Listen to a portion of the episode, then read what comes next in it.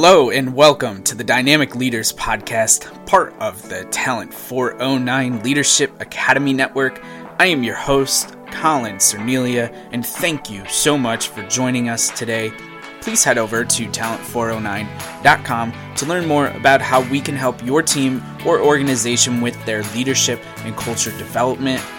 This podcast is available on Spotify, YouTube, iTunes, Apple Podcasts, and wherever else you listen to your favorite podcast. Plus, don't forget, you can now play this podcast on any Amazon enabled device. Just ask Alexa, play the Dynamic Leaders podcast. Getting Dynamic Leaders with Colin Terniglia from Apple Podcasts. Before this episode begins, please consider taking a minute and leave a rating and review. Doing this really does help us grow the show, and you can get featured for your review on a future episode.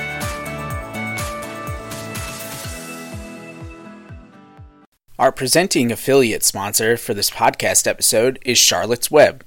Charlotte's Web is an industry leader in CBD hemp products that can help you with faster workout recoveries or to obtain better sleep. You can browse their entire product line at charlottesweb.com and use the code DYNAMIC at checkout to receive 15% off of all purchases. All right, and on to my featured conversation today with Angela Kochuba. Angela is the principal and managing director of the Federal Training Academy, and she has spent 20 years in the field of leadership and has a strong focus in emotional intelligence.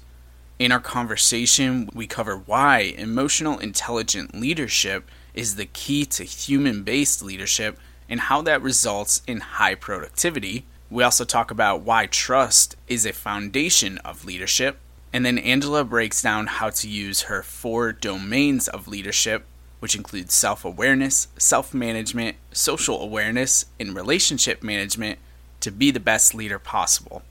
This is a juicy, jam packed conversation with Angela, so let's dive right into it and let's discover our talent altitude. Here is my talk with Angela Kochuba.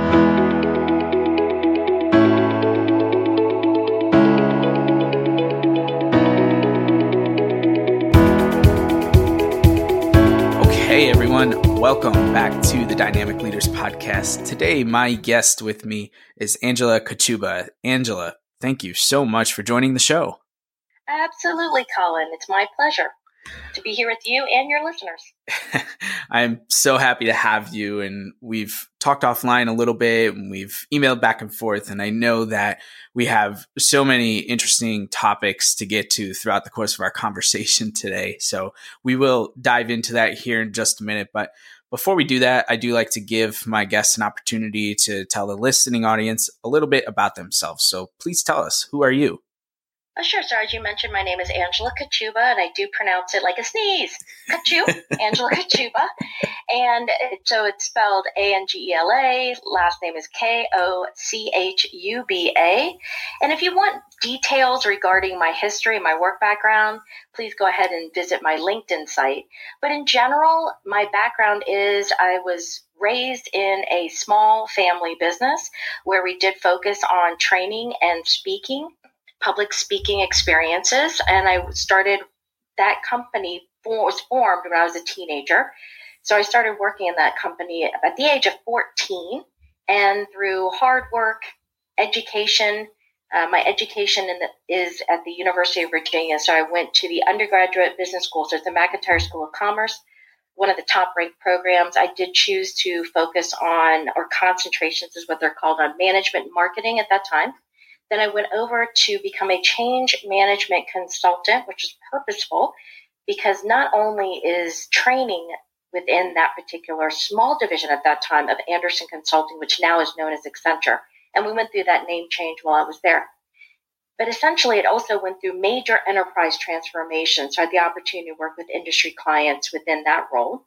And then I went on to earn my MBA at the University of Virginia again. It's the Darden Graduate School of Business Administration one of the top ranked schools. But in particular, why I chose that particular school is because of the leadership focus. And I do have a leadership and management focus.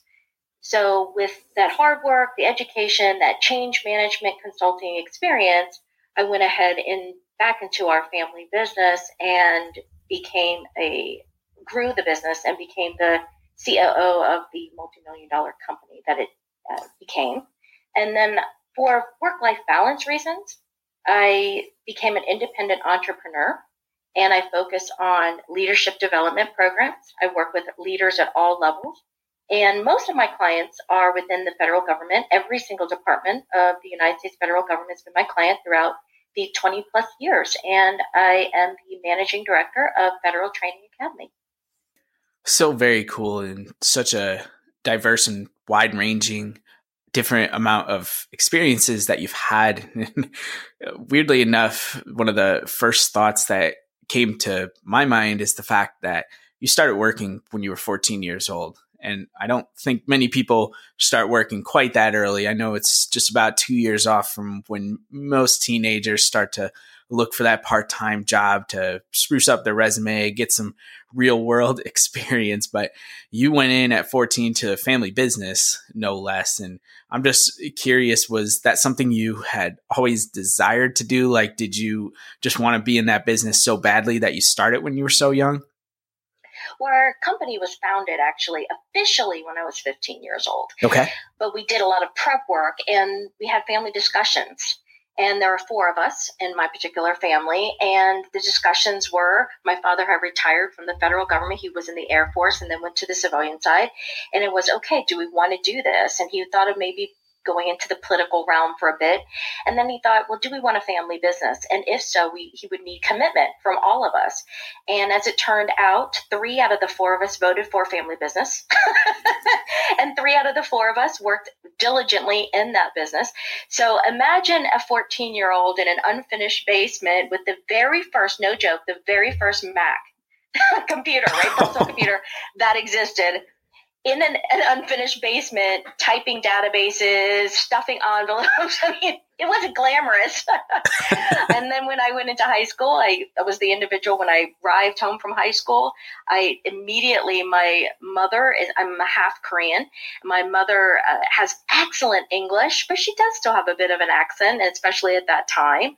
And so I was the person answering the phones. So I got to experience a wide range of duties when you have your own small business. And in fact, the logo that we had at that time, I developed the logo. so I got to experience it all, which in your particular seven pillars of dynamic leadership, the idea of grit, I definitely had that. Sure. but it was a choice. I did, I, I wanted to support my father in particular, and it was a choice that I had, which I thought was nice. And eventually it grew into a, a large organization. Now, I love how you told us about it being your choice and that your parents afforded you that opportunity if you wanted to put that hard work in, that you had the chance to work for the family company and dip your hand into all those different experiences that you just outlined for us. And I had taken note that you had said hard work a couple times when you were introducing yourself, and you just alluded to one of the, my pillars of seven pillars of dynamic leadership being grit.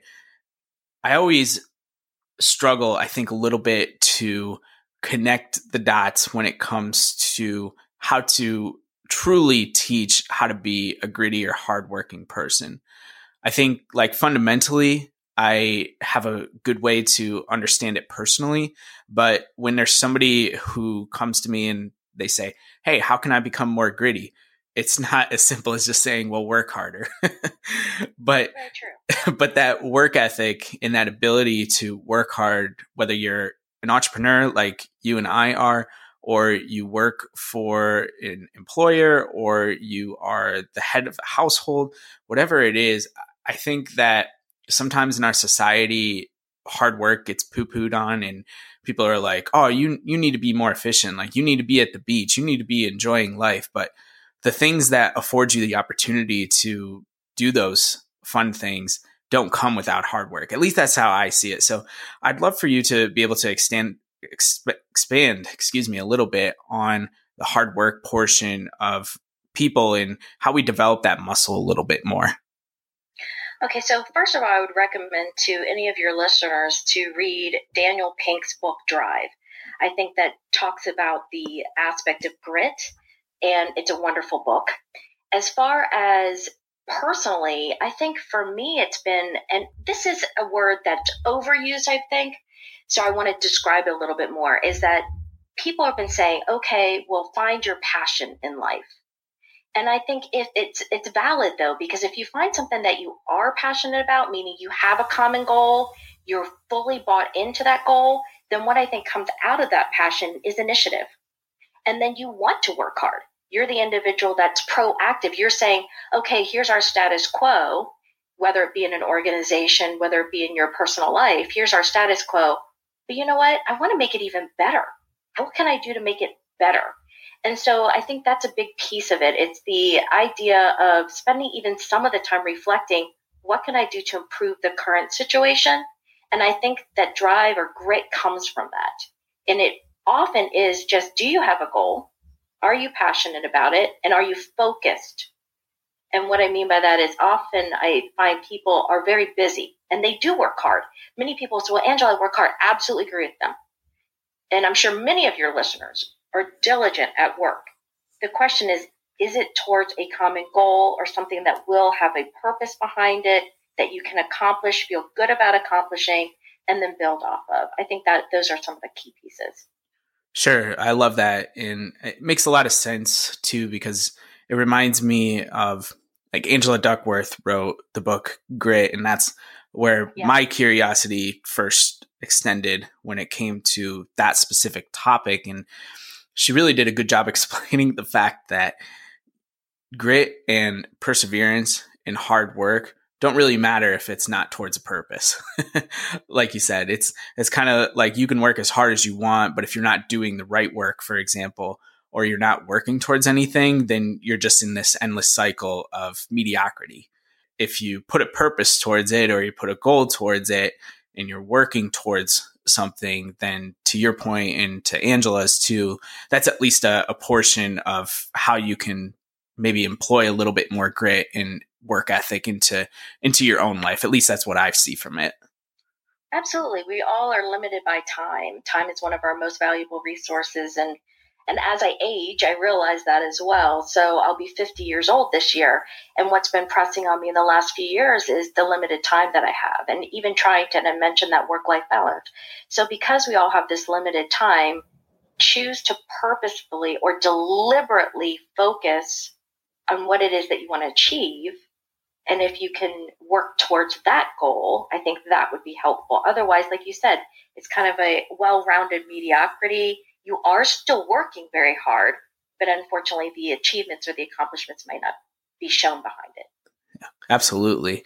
Now, when you decided that you wanted to go and venture off on your own and do the work that you're doing today, I know that decision probably wasn't made lightly, but there's a lot of folks that listen to this podcast and in general, I think the entrepreneurial spirit is a little bit higher in today's world than it might have been in the past. And maybe they just started their own company or they have aspirations to do something in the future. But what would you tell somebody, whether they're young, old, indifferent, whatever it may be? What if they want to get into this lifestyle? What are some tips or some things they need to be aware of before they fully dive in? Well, one of the first things I would do is make sure I have a solid business plan. And so if you don't even know the components of a business plan, for example, let's say that you found a need in your community, you have a fantastic idea, you're not sure how to implement it, a business plan will help you do that. One of the sites I recommend is the small business site throughout the federal government. Go to that site and it gives you kind of these steps and it helps you along the way as well as gives you a kind of a, a network of supporters in order to have more entrepreneurs because we do know that entrepreneurship is growing within the United States and globally as well. And so if you are interested in being an entrepreneur, you have that excellent idea. My first step would be go visit that site and see what your options are. There are also small business loans that are available. Maybe you'll need that to get off and running.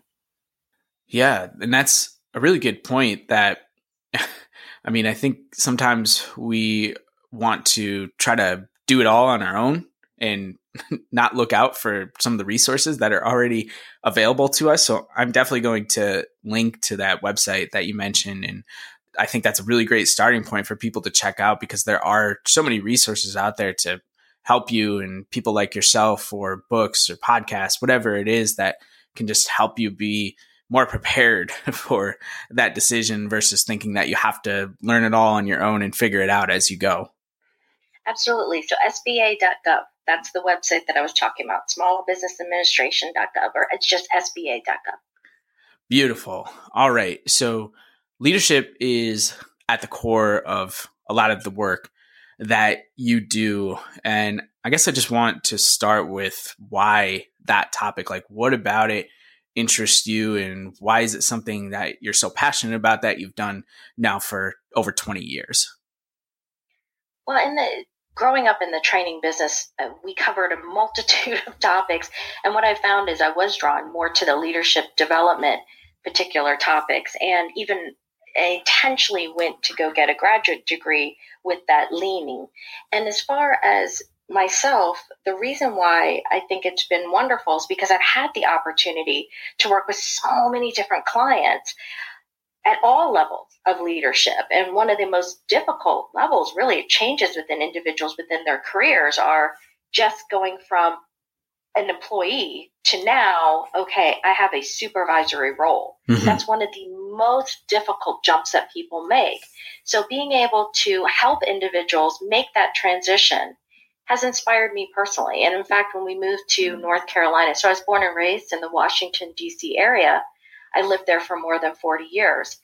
We moved to the North Carolina, into North Carolina, into the Raleigh, it's called the Tri- Research Triangle Park area, Raleigh, Durham, Chapel Hill area of North Carolina for my husband's position. So he works with Cisco Systems, and for an Eastern headquarters of Cisco Systems is located where we are currently. And I really didn't want to move, is the reality. I, thought I had set up kind of my perfect life, right, in the Washington, D.C. area. And I, I one of my dearest friends lived next door to me. We were raising our children together. I was like, "We can't do this to me. My clients are here. My, you know, my family's here." So eventually, we did make the decision to move. And when we moved, what I thought was wonderful is the opportunity for me to really sit and think, where do I want to focus? Thinking about the time, right? Where do I want to focus my energy? And at the time, my husband actually said, you know what, Angela, you can just retire if you want to. You know, we still had three young kids. We uh, now they're 23, 17, and 14 years old. But we had two in particular that were young, and one still a teenager. We moved. He said, "Why don't you just retire, become a stay-at-home mom?" And so I thought, okay, that sounds fabulous. and I did that for for for a little bit. I went and sought some board positions in volunteer organizations, charity organizations, or nonprofit organizations. And I realized though that I missed what I love. And so when I talk about passion, I love what I do. And I wanted to come back to work. It became a little bit more difficult on my family at that time because it meant I would likely have to travel. And so then that became a conversation even within our own family whether or not I would be able to travel doing what I love to do, which is training and speaking opportunities within the leadership and management realm. So we were able to work that out as a family, but it, it was wonderful that I had that time to kind of step back from it and really make sure that this was the focus that I wanted. And then for me, it was just, it, it's been exciting. I love what I do, and I hope to inspire others with the gift that I've been given. That's so cool. And I love the the human aspects of the stories that get told on this podcast and yours is no different in the sense that people look at what you do now and they have a certain judgment of who you are for lack of a better word whether that's right or wrong that is just what it is but you've just outlined some of the different sacrifices you had to make and some of the different changes that you went through in order to get to this point and to find something that was truly fulfilling for you. It wasn't just one day, hey, I want to teach leadership. I'm going to travel the world. Let's go. you know, something exactly. like that. so no, exactly, Colin. That's kind of my retirement plan. If you, you know, so when I'm the empty nester, that's actually what I want to do. And I have had many opportunities to travel globally, and I've actually had to turn them down, or I've chosen to turn them down because of the decisions that we've made as a family. And recently, just even this year, opportunity travel to Africa next month. Unfortunately, had to say no. So it, it definitely there's a, there's a balance there, and I know eventually we want to talk about some of the aspects of being a woman in this field as well. And so I'm sure that we'll head that way. Uh, for me, uh, this is just my reality, and these are some of the choices that I've made. But I luckily have been able to still find that balance and been able to. I, I think I'm in an ideal place. Hey everyone, Christine here from Sweat with Stodds, one of this show's sponsors. The Dynamic Leaders Podcast is here to help you be a better leader, and the best leaders take care of themselves both mentally and physically. I'm here to help on the physical side by making fitness accessible to everyone. As a certified personal trainer with years of experience coaching fitness classes, I've designed programs that can be followed at home and in the gym. These are intelligently structured programs, giving you a plan to follow to help you be successful. Build strength with my Get Strong at Home program Get quick results with HIIT at Home 1 or 2, or work on your health outside of fitness with my Healthy Habits program. As a listener, you can get these programs at a discounted rate by entering code DYNAMIC at checkout. That's D Y N A M I C at checkout. So head on over to sweatwithstodds.com. that's sweat with S T O D D S.com, to take the next step toward achieving your health and fitness goals today.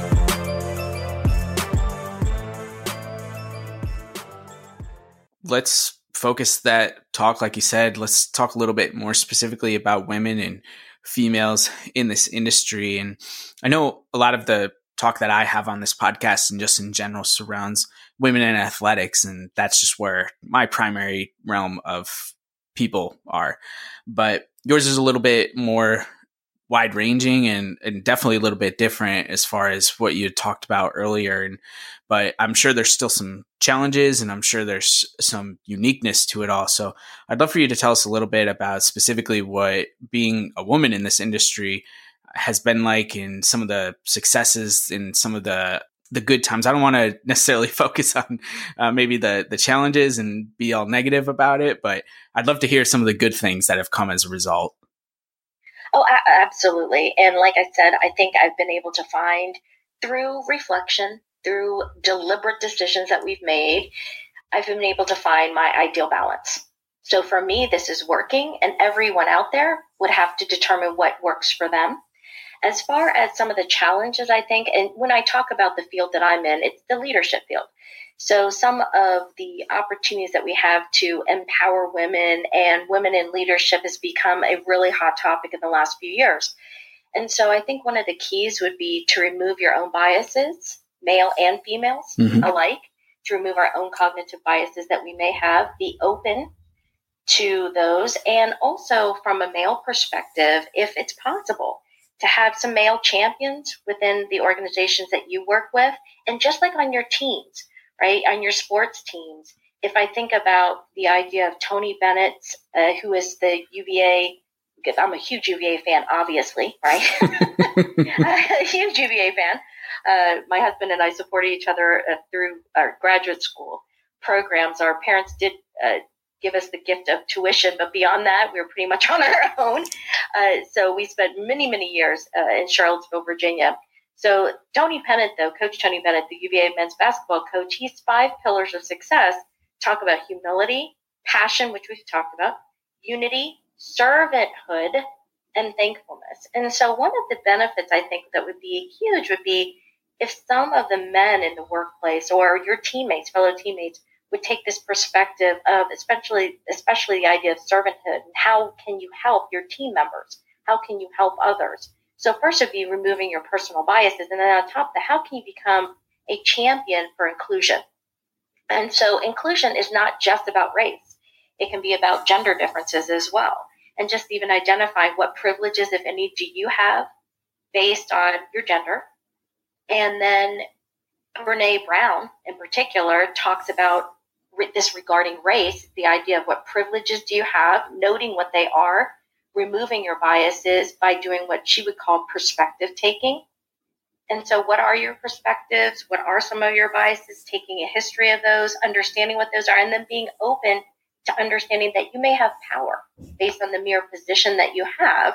And so, how can you help others? And so, for me, I do believe it's kind of moving from this idea of biases into the belief in and practice of inclusion, is how I want to word it. And there are a lot of different organizations that are doing that. Uh, one of the examples, and I work with the World Bank Group, one of the examples that they have, and I just recently watched uh, an interview, and they were talking about having this kind of open transparency and holding individuals and organizations or teams accountable for inclusion. And there was one example that was given during this interview. It talked about this whole panel of men. And they realized, wait a minute, we don't have a female perspective. So we should pull one in. So it took someone on that panel to say, you know what, let's go get someone else's perspective. Let's see how we can be more inclusive. And they pulled in a female, and right away, the female thought of issues that the males just did not think of at all. For instance, childcare being a major component of working women. And so they it just they hadn't even mentioned it. and she immediately instinctually said, Well, what about childcare? That's a major problem. And they thought, Oh yes, why haven't we why haven't we thought of that, right? And so for me, I think empowering women is about partnering with with men and women that don't, you know, unfortunately, working women. There's this aspect of, you know, you're darned if you do, you're darned if you don't, mm-hmm. and essentially within the, the female perspective. And so I wish that we could just all kind of come together and support one another, regardless of what an individual's choices are. Yeah, I want to echo that because I talk about a lot when it comes to building cultures within teams. And a lot of times when the disconnect happens, it's because there is a certain belief from a coaching staff and a different belief from the student athletes. I feel like the whether it's men and women or whether it's race or whatever we can talk about when it comes to diversity, it's because one group is saying one thing and one group is saying another thing. And if we all acted a little bit more inclusively and instead of exclusively, and we work together, to your point, then I think all of this advancement for empowering women and unlocking opportunities for influence and for leadership, all of that would come a little bit easier but it's it's getting it's getting males it's getting my gender on board with that to say hey females are not here to like quote unquote steal jobs and to right. you know, make it so that you're going to be poor and out of work for the rest of your life we're really just here to say that everyone should have the same opportunities to be in positions of influence and to have the opportunity to lead people for example but I, I often struggle with that too. And I go back and forth. I'm like, how, how do we get more people just to be okay with the fact that we can all work together? Uh, and it, it seems easy, but it's obviously been a little bit more difficult than we want it to be. And well, absolutely. And so the perspective of females aren't out to get males, I think is important. You know, I'm the mother of two males and one female. So I have both genders, right? Their best interest in mind. And I do think coming together is the way to do that, the idea of mm-hmm. inclusivity. As far as uh, empathy as well, just being non judgmental. Sure. Being able to, to, to step into someone else's shoes and be able to kind of be open to taking someone else's perspective. Although I would say this, you would never be able to fully understand someone else's life and perspective because they have an entire history of worth of experience, you know, life full of experiences right. that put them into those specific shoes. But at least being willing to try to take on someone else's perspective rather than do the selective hearing, for instance, and pick out the pieces that you agree with and start making judgment calls right away. Or I call them critical evaluators. You hear a new idea, right? And and I say, by the way, I highly value critical evaluators. We need them. It's just we don't necessarily need them the entire time, right? Sure. And I don't need negativity. Uh, so we need more of the positivity when we're trying to figure out ways to work well together versus the critical evaluators later when we have the 25 different brainstormed ideas. Then I say, critical evaluators, take it away. You know, our devil's advocates, we want you. This is where you get to shine. Help us figure out what these potholes are that we or some barriers that we may may face so that we can overcome them or plan for those that may eventually occur within whatever particular solution we ultimately choose in working together. Yes. But the idea of empathy also links back to that emotional intelligence, which is another one of your mm-hmm. pillars as well. Yeah. And I was just going to say, I think the empathy portion and you highlighting that is really important because that's that's really what it comes down to. If you can have the empathy to open up to the idea that we can all work together, then things are going to go a lot smoother. And to your other point, the emotional intelligence and the trust. I know trust is one of the foundations of the leadership that you teach. And I'd love to dive a little bit deeper into both of those because emotional intelligence is one of my seven pillars of dynamic leadership and trust is one of your pillars. And I think they're both related in some ways too. So do we want to start with trust and go down that alley and see where we go?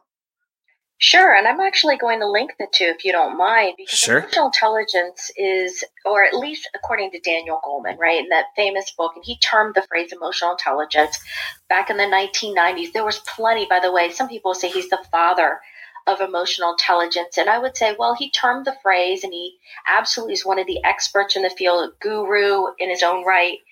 But there was plenty of of studies and work done in that field before the 1990s as far as empathy, that kind of is covering the, within these four domains of emotional intelligence. And so Daniel Goleman did break it into these four domains.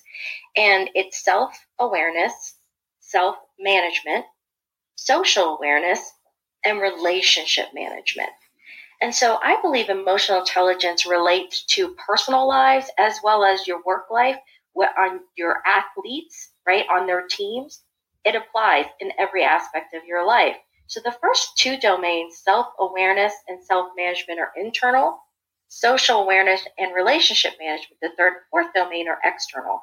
And it is a bit of a stair stepping here, meaning you can't really do a great job at relationship management if you don't have the solid self awareness first. And you go through those kind of in order. And so that's where I do think this idea of trust is very, it's right in the first domain where it's are you self aware? Are you self aware that, do you do any self reflection? Do you ask yourself, am I credible? Do people that, do my teammates, do people that I work with, do they think I'm credible? Am I trustworthy? How can I boost my trustworthiness if that does tend to be an issue? And so some of the books and authors that I highly recommend would be Speed of Trust by Stephen M. R. Covey. And often people, when they hear Stephen Covey, they think it's the father who wrote Seven Habits of Highly Effective People. Most of the time, people are like, oh, yeah, yeah, that Covey. Well, it's actually his son. It's his oldest son who wrote the book Speed of Trust. And really comes down to this idea of he talks about care. And as a leader, it's important to care. And as a team member, really, it's important to care for others because it unlocks this human connection. Be deliberate with your intentions, even with your time, as we talked about before and then to strengthen your te- integrity, if that's how you strengthen your credibility individuals, just being authentic and admitting to yourself, yeah, maybe you got an integrity issue, right? So, for example, if I were right now to ask and I'm not going to, call Colin, please don't answer. you don't need to. but all the listeners, right? If you were to rank yourself right now on a scale of zero to 10, zero being, uh oh, I'm in trouble on integrity, right? And 10 being, I'm awesome at this, you know, I'm the most honest individual, for instance how would you rate, rate yourself? And then if I were to ask your teammates, the people, you know, your colleagues, the ones that you work with most often to rate you, would those ratings the same? And if there's not, right, there's that disconnection. So for instance, I'm, I'm a consultant. I'm an independent consultant. So I could go in right now and let's say that I were to, I'm not going to, but let's say I were to go talk with the people that Colin you regularly work with, and I were to give them an anonymous survey and say, okay, I want you to rate him on a scale of zero to 10, and what are your thoughts? So would it match up with what you think? Because often what I found is people think, of course I'm an individual with integrity. of course, right? Of course I'm an ethical decision maker. Of course I have the best interest of others in mind and they might score themselves a 10. And then in reality, they find out, whoa, the people around me don't necessarily agree. And so I think what happens is disconnect originally starts with trust because often the question I think is it boils down to when you're in a new group or when you go back after listening this podcast, the question you should ask yourself, I believe, is do you trust the people that you work with? Do you go in with a high, I call it a high trust bar, where when you meet new individuals, do you just trust them until they prove otherwise? Or when you meet individuals, do you go in with a relatively low trust bar because you've been burned so many times in your past that people in your future have to pay for the sins of those from the past? And then you have this low trust bar and you expect people to earn your trust. And if you expect people to earn your trust, what do you think they're doing with you? Mm-hmm. They're saying, you know what? I'm going to want you to earn my trust. And then the trust building takes much more time and it may never even happen. And so, what leaders do, and so by the way, when I talk about a leader, I think leadership is a mindset. You do not have to be in a position of authority. You don't have to be the coach or the captain of a team to be a leader. You just have to be the individual willing to put on the leadership mindset where you decide, you purposefully decide, I want to embody these leadership characteristics that I think are important. And I'm going to show up every day consistently with that leadership mindset. And then I think you become an informal leader naturally and then ultimately, you have more upward mobility. And you may end up with a position of authority within the leadership ranks. So I think when I talk about leaders, though, I'm hoping everyone that's listening wants to be a leader and will take that on at whatever level or whatever position that they're in now. Then the question is okay, so if I'm going to be a leader, do I trust other people until they prove me otherwise, right? Until they prove me wrong. And when they prove you wrong, what's your strikeout zone? Is it a three strikes and you're out, or is it a one strike? Because I've met so many people, Colin, you'd be surprised. I met so many, and supervisors in particular, I say, nope, you mess up once and you're out. Mm-hmm. I'm going to write you up for your mistake. And I think, well, that's interesting because that, that's not going to build trust, right? you're going to be an authoritative leader, commander, perhaps, but at the same time, you're you're more of a pressing and holding people down type of individual versus an empowering, encouraging, lifting others up. And one of the uh, phrases I'll, I'll never forget, a leader that shared with an entire group said, when I was speaking, he said, Do you mind if I, I share my personal example? And his testimony was an individual that worked for him came to him and said, He just had enough. And I think this individual didn't even care if he was fired at this point. And he said, What do you gain by keeping me down? That's what I want to know. Know what you gain by keeping me down.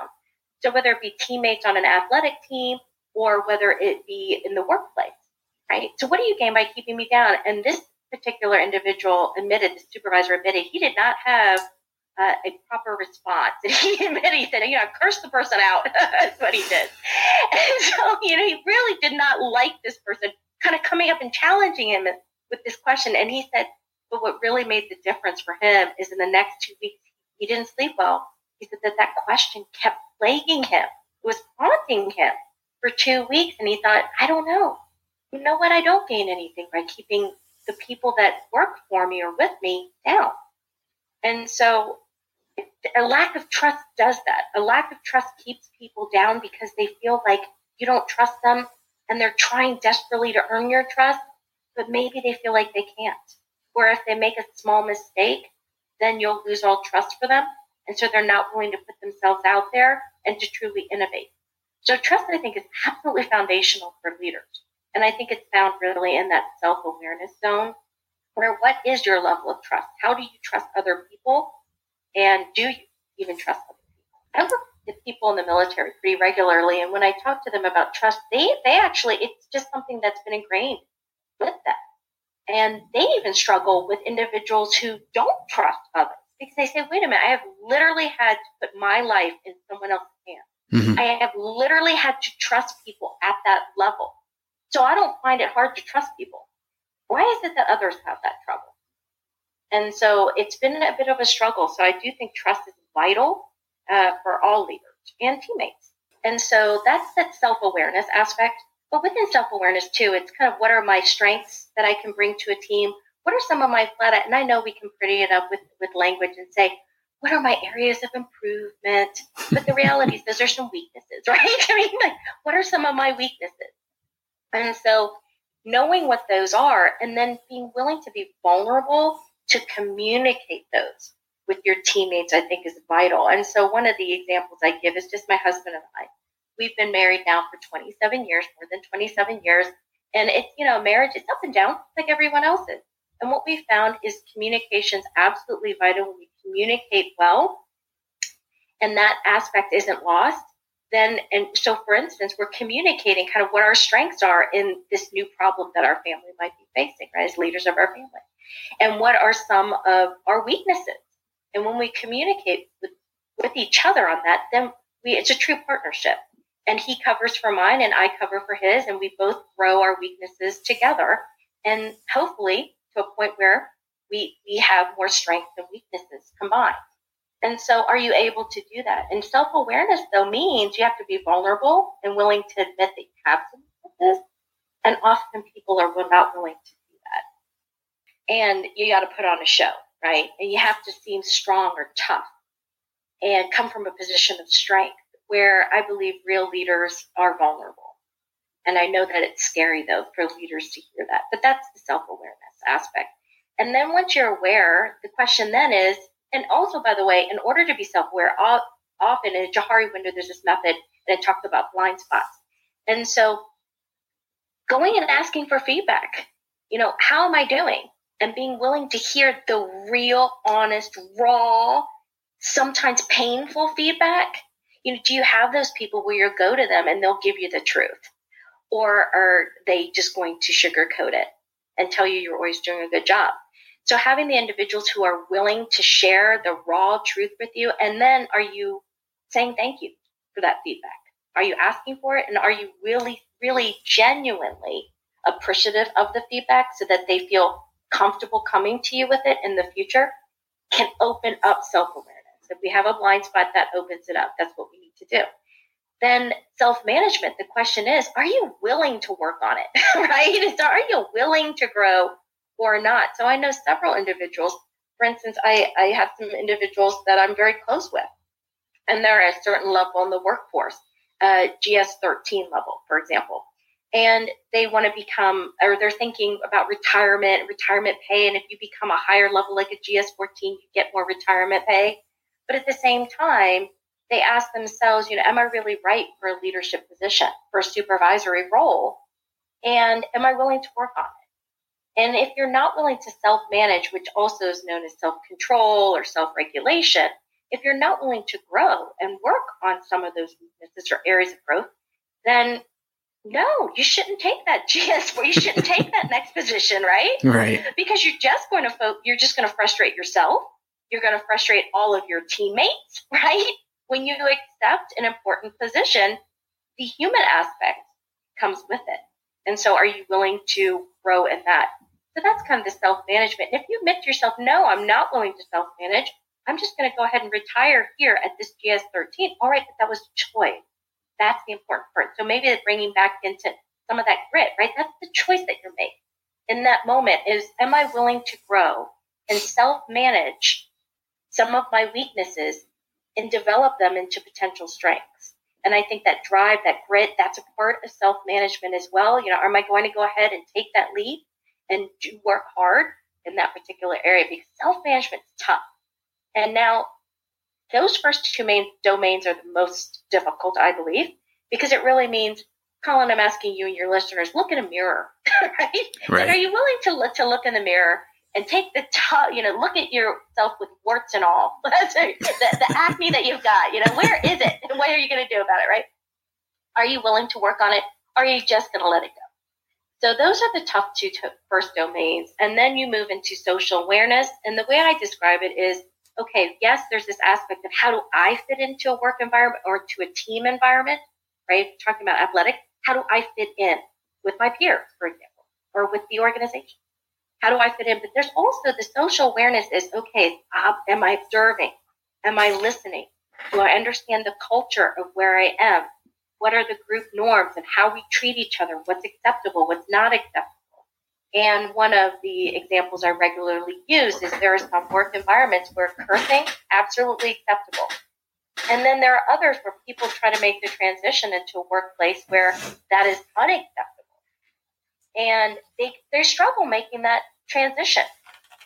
And I've had a one particular example where an individual as a deputy director had to talk to her and say, look, you are a top performer. We want to keep you here, but we need you to stop that. And she didn't. And then the director had to speak with her and say, look, we want you to stay here, but you're making everyone uncomfortable, right? You need, we need you to stop dropping the F bomb.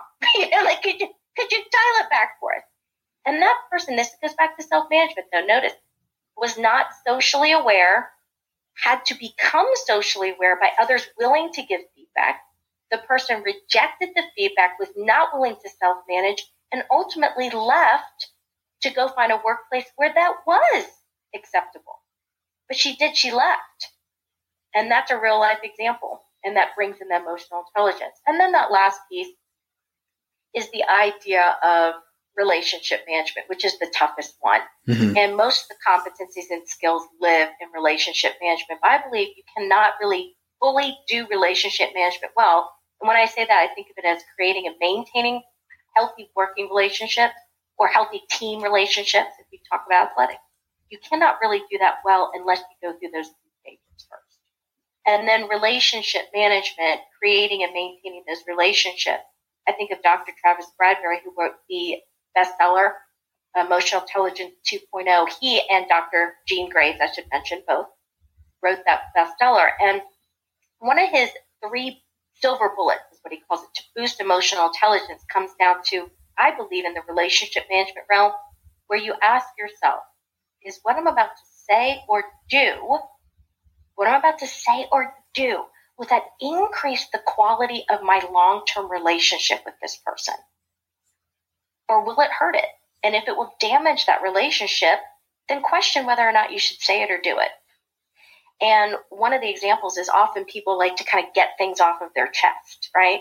So when they're communicating with each other, maybe someone on the team is upset about what someone else has done. Mm-hmm. And they want to get it off their chest. Well, it's how they do it. Are they doing it in a civil manner? Are they doing it with tactfully, you know, tactfully, respectfully, or are they kind of aggressively getting it off of their chest? And so in the short run, it feels good to get that off of your chest. But the reality is it probably hurt the long-term relationship. So then it's just about asking yourself, well, wait a minute, is this going to hurt the long term relationship? If the answer is yes, then all right, how can I rephrase it? Because it's important to me still that I say it and communicate it, but then how can I do it well so that it increases, doesn't damage at least that long term working relationship? So that's essentially, I think, emotional intelligence in a nutshell. I love it. And I often tell people that I have my seven pillars of dynamic leadership, but I don't think that you can truly be an effective leader without that emotional intelligence piece. And I think that if you have it, everything that you just outlined for us and everything else that we talked about throughout the course of our conversation today just happens so much more organically and more naturally. So I love that you took a deep dive into that. And I honestly, I could be locked in a room for like four or five hours and just listen to everything about it. It's so interesting to me. And I know that we can use more leaders who lead in that way. So I appreciate that deep dive so much. And I think our listeners will certainly take away a lot from that. Now, Angela, before we get to my final question here, since we are getting close to time, I just want to see if there's anyone that wants to follow you on social media, follow along with your journey and the work that you do, where can we find you? All right, so perhaps you could put a few links up for me when you post this, but essentially, just I would go to LinkedIn, communicate with me through that. Uh, Federal Training Academy, I have been blessed in that I have, through word of mouth, developed a position where I am absolutely thrilled to be in but a website may be coming. We'll see. we shall see. I think the best way, though, is I do have a Twitter account. I'm going to tell you that uh, if you follow me, fantastic. I would love that. At the same time, I am not I don't focus a lot of my effort on Twitter and social media in particular. Sure. Uh, usually, what I do is I will just tweet out some of the key articles that I believe are helpful for individuals. And I, what I've noticed is if I put them out into social media, then people who do not have a subscription to some of those uh, services, they can read articles for free. And so, I, I, for instance, Harvard Business Review is one of the common article sites that I will retweet. And one of the reasons is because I do subscribe, I have an expense every year, but I wouldn't want a listener who thinks, oh, I want to know more about emotional intelligence. Where can I find an article on that? Well, I tweet Daniel Goleman's article on the 12 competencies of emotional intelligence, which is the Harvard Business Review article. And you can read it for free. You can read up to three free articles a month through Harvard Business Review rather than pay the $8.95 for an article or up to $30 for some articles that are five page articles. so that's really what I use Twitter for. I'm not really invested in how many followers I have, but as far as spreading what I believe to be uh, excellent advice from some of the gurus in the field. And I, my, my entire goal really is to, in my position, is to help other people become excellent leaders. And that's how I think you can make an impact.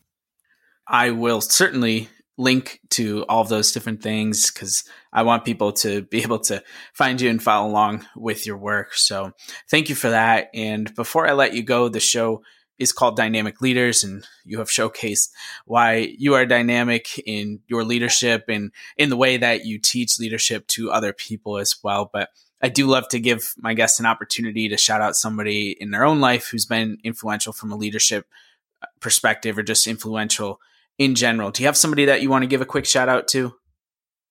Well, I'd say that uh, several of the military leaders that I've worked with over time is that, that they would demonstrate some of the key aspects of what I would consider a dynamic leader. So rather than pinpoint one in particular, I would lead individuals to take a look at some of the, for instance, the United States Marine Corps has 14 leadership traits. There's even an acronym that goes with it called uh, uh, JJ did tie buckle, and those particular traits. Right, there are 14 leadership traits. Uh, I would add a few to the to that particular list. The ones that I would add would be consistency, and of course, emotional intelligence or empathy, uh, along with those listening skills. I think would be important to be added to it. But the United States Marine Corps, excellent 14 leadership traits. If you just do a quick internet search on them, they would pop right up. Also, the United States Army has 11 leadership principles. Absolutely excellent. Again, I would add that emotional intelligence aspect to those. And then for me, because I'm a huge UVA fan, and we talked a little bit about this before the podcast, and I've already quickly mentioned Coach Tony Bennett, but it's been amazing to see what he has done with the men's basketball coach uh, or team at the University of Virginia. I mean, going from a devastating loss uh, in the ACC championships to uh, winning the ACC championships within the span of just one year, I, I, think shows some of the amazing leadership traits that he has. And so for me, I would think that he's one of the dynamic leaders that I really do. I, I just kind of hold him up on that on that pedestal, though his humility would not allow me to do that. so true. So true. awesome. Well, thank you so much, Angela, for taking the time to hop on the pod today and to share all of your expertise and your guidance. I certainly appreciate it. And I know that our listeners will get a lot out of this, but thank you again so much for taking the time. I appreciate it. And everyone who is listening, I hope that you've taken away some of the key insights and you've enjoyed the time together and please choose to be a leader no matter where you are in life, no matter what you do. I hope you'll accept that leadership mindset. Thanks so much for having me, Colin. I appreciate it.